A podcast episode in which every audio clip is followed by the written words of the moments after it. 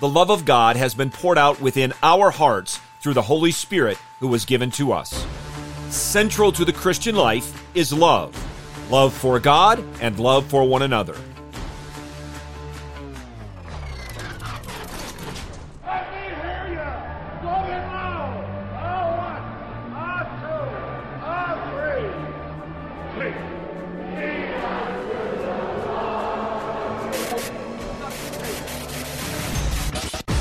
Welcome to In the Bullpen, Up and Ready, a ministry of developing contenders. The call has come.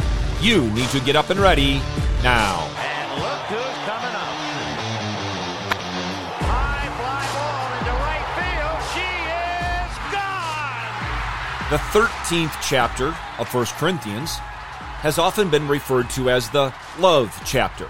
And in many ways, that's appropriate. Love is the focus of all 13 verses, and the chapter divides into three sections about love the necessity, personality, and eternality of love. Love never fails. Some spiritual gifts have ceased, but love never fails. Love is indeed what the world needs now and always.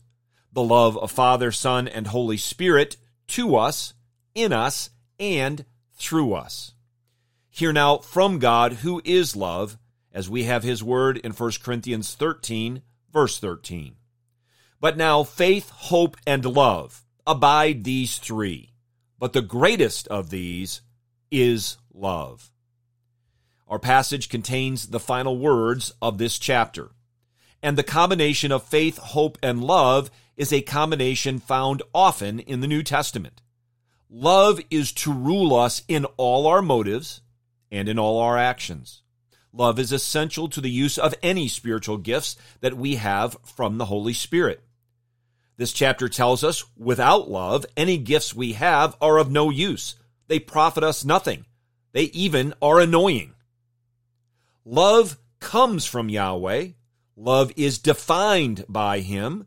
And His definition of love is to be the rule of our lives. The greatest evidence, the greatest demonstration of love is seen at the cross.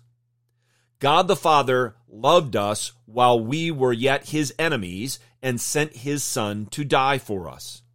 God the Son, in his love for us, us, we who are unworthy sinners, gave his body to be broken and his blood to be shed so that we could become the children of God. And God the Holy Spirit poured out within our hearts the love of God. We are to love God by delighting in and obeying his commandments. We are to love one another with a Christ like love of sacrifice. There is nothing greater than love, and love will never cease among the people of God. Jonathan Edwards wrote this Therefore, to explain the nature of divine love, what is principally requisite is to explain the nature of love to God. For this may especially be called divine love. And herein all Christian love or charity does radically consist, for this is the fountain of all. We love God because he first loved us. We love one another, for love is from God. Everyone who loves is born of God and knows God. The one who does not love does not know God, for God is love. Get your eyes up, fixed on Jesus, the author and perfecter of faith, and be ready to deny yourself, take up your cross, and follow him.